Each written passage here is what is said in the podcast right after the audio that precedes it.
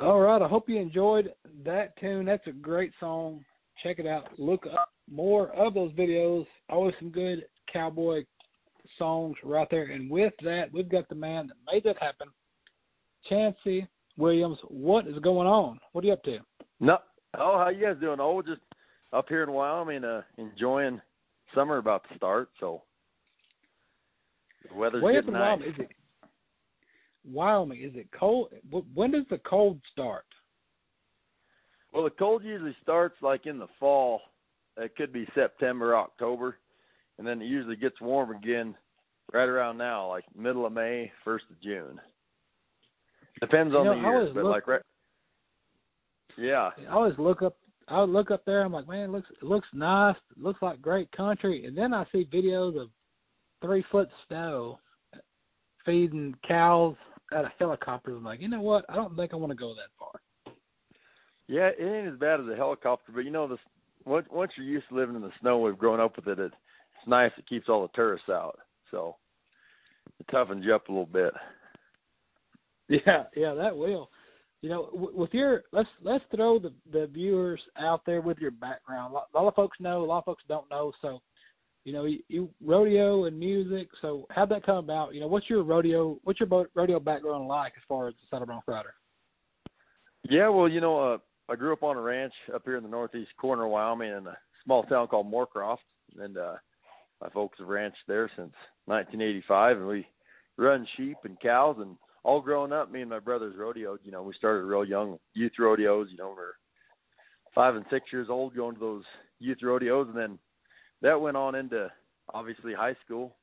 Our team roped and uh, roped calves and rode saddle broncs all through high school, and went to high school finals. Oh, my senior year in Springfield, Illinois, and then ended up getting a rodeo scholarship to Casper College. And, and so in college, I roped calves, team rope, and rode saddle broncs. But my main event was riding saddle broncs because I enjoyed that the most. So ended up going to college for rodeoing for four years at college rodeoing, and all made the college finals twice. And yeah, it was it was a a fun time. You know, rodeo's such a fun lifestyle, and it's a the rodeo family is just a the rodeo world is just a giant family, so everybody knows everybody. So met a lot of my longtime friends that I've had through rodeo.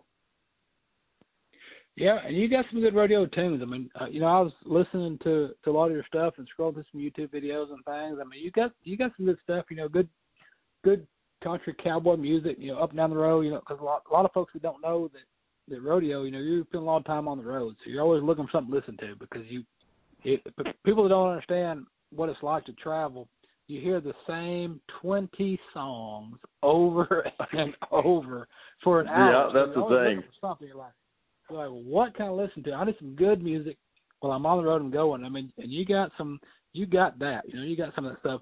And speaking of your rodeo and your music, you are one of two that went out there, rode broncs in Cheyenne, like Chris Ledoux did back in the day, rode broncs in Cheyenne and concert, and performed a concert in Cheyenne too.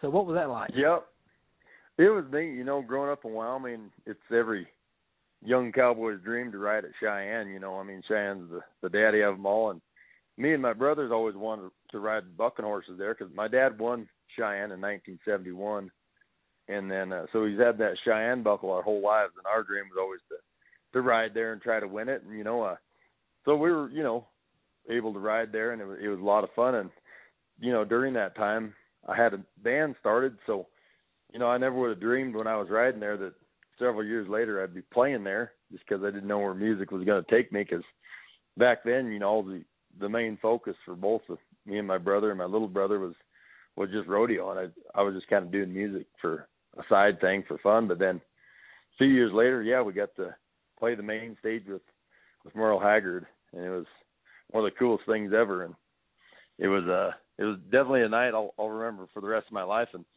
my dad, I, I never ended up winning Cheyenne. I ended up second there. So uh that night I asked Dad, I was like, "Can I wear your Cheyenne buckle when I play at Cheyenne on the main stage?" It was pretty neat. Yeah, and that, that's one of those memories that that uh, you know, they'll go with you forever. You know, you never forget. You know that that moment yep. to be out there on on the big stage and do that. you know, we're we're down here in Texas, and we listen to a lot of a lot of good country music here in Texas. And I don't know, being in Wyoming, if you know about the law here in Texas, but there's a law here in Texas. If you play country music, you play good country, you've got to have a fiddle in the band. Only That's in Texas, right. you got to have a fiddle in the band, and and you do. So, can you tell us a little bit about about your band, those that uh, that play with you? Yeah, you know, we uh as you guys know, you know, like the the population in Wyoming ain't very big. It's we we got about 600,000 people live here, so like trying to find great musicians that are willing to travel all the time has been difficult over the years, but we I've been very fortunate, you know, with the group I got between me and my band and my crew guys, there's 10 of us and we're a giant family, but yeah, we we we uh we hired a fiddle player. Shoot, had been about 10 years ago. Uh found a girl here in in in Casper, Wyoming that played and she came and auditioned has been with us every day since. It's Brooke Latka and she uh she she plays the heck out of the fiddle and sings background vocals and and looks real good. So she definitely is a is a great piece to to our band. Now, don't don't forget your other guy. Now, everybody gets mad about the bass player. So you want to throw out who who you got playing bass and who you got playing drums. Who you got back? Don't don't, don't forget the background. I want to throw those guys out there too. Oh yeah, well yeah, shoot, yeah. So like me and my drummer Travis, we started this band in high school, you know, just kind of for fun, and then played through college. So we've been together the whole time, and then oh, several years later, we met Wyatt Springsteen, our lead guitar player. He's from Saratoga, Wyoming, and uh, he fit right in. His his younger brother played with us at one point in time, and then uh, let's see, our bass player is his name's Jay Lee Downey, and he he lives in Loveland, Colorado. He's the first uh, first member I ever hired that wasn't from Wyoming. And then uh let's see, back there on the we, we have an auxiliary player we just hired um back in uh not August or September, and he's actually the first guy from Texas we've ever hired. His name's Brett Hendricks. He's from Waco. So I, th- I think I covered all the band. Yeah, you know, What's didn't- that? he wasn't from the he wasn't a branch Davidian, Davidian was he? No, I don't think so. he he uh he, he played on the road out there for oh several Texas guys. He was oh with Casey Donahew for a while, and then ended up he he liked being in Wyoming. So we said, "Come on up. We'd love to have you." Now, as far as your your, your music and and what you play, what was your your musical influence? What what music did you listen to growing up that that kind of pushed you in the direction that you're in? Well, you know, I always tell people that you know, growing up in Wyoming, playing guitar and rodeo, and everybody looked up to Chris Ledoux forever. I mean, he, he's the king of Wyoming, and so obviously Chris Ledoux. But you know, grew up listening to a whole bunch of George Strait because I mean, there's not a lot of guys in uh in country music that that are actual cowboys. I mean, there's a lot of people that sing about the cowboy stories and the cowboy lifestyle, but there's there's only been a handful over the years that have actually, you know, set foot in the arena and done it at you know at a professional level. So obviously George Strait, hell of a hand. Team Roper, Chris Ledoux, obviously world champion. So I've looked up to George and Chris my whole life. But you know, there's some other ones, Dan Seals, just some of them guys that used to sing great country music. Now, you had a you had a big release during during the NFR. You know, back at the NFR. What was that like? Yeah, we uh well we've been really fortunate. You know, we've got to do the opening ceremony at the NFR the last four years in a row and so, you know, growing up rodeoing, it's every cowboy's dream is to to to nod your head um out of them yellow bucking chutes in the Thomas and Mack Center and you know you know, my rodeo career was kind of getting toward the end and I was starting to play music more so I had to make a choice whether to play music or rodeo. So chose music, but I knew right then I'd probably never be able to ride at the NFR because I quit playing or quit quit quit rodeoing. So um, getting to getting to do the opening ceremony is is huge for a guy like me that you know knows everybody back there that's getting on. You know, we're friends with most of the contestants, and it's just the the energy in the Thomas and Mack Center on those nights when it's sold out, eighteen thousand people. It's it means more to me than probably a lot of other artists because a lot of other you know people in country music might not understand rodeo quite like I do. So it's it's a big deal for us. We love the the national finals rodeo. Now, you got an album coming out. You got an album coming out. Can you tell us a little bit about that? Yep, got an album coming out uh Friday, May 22nd.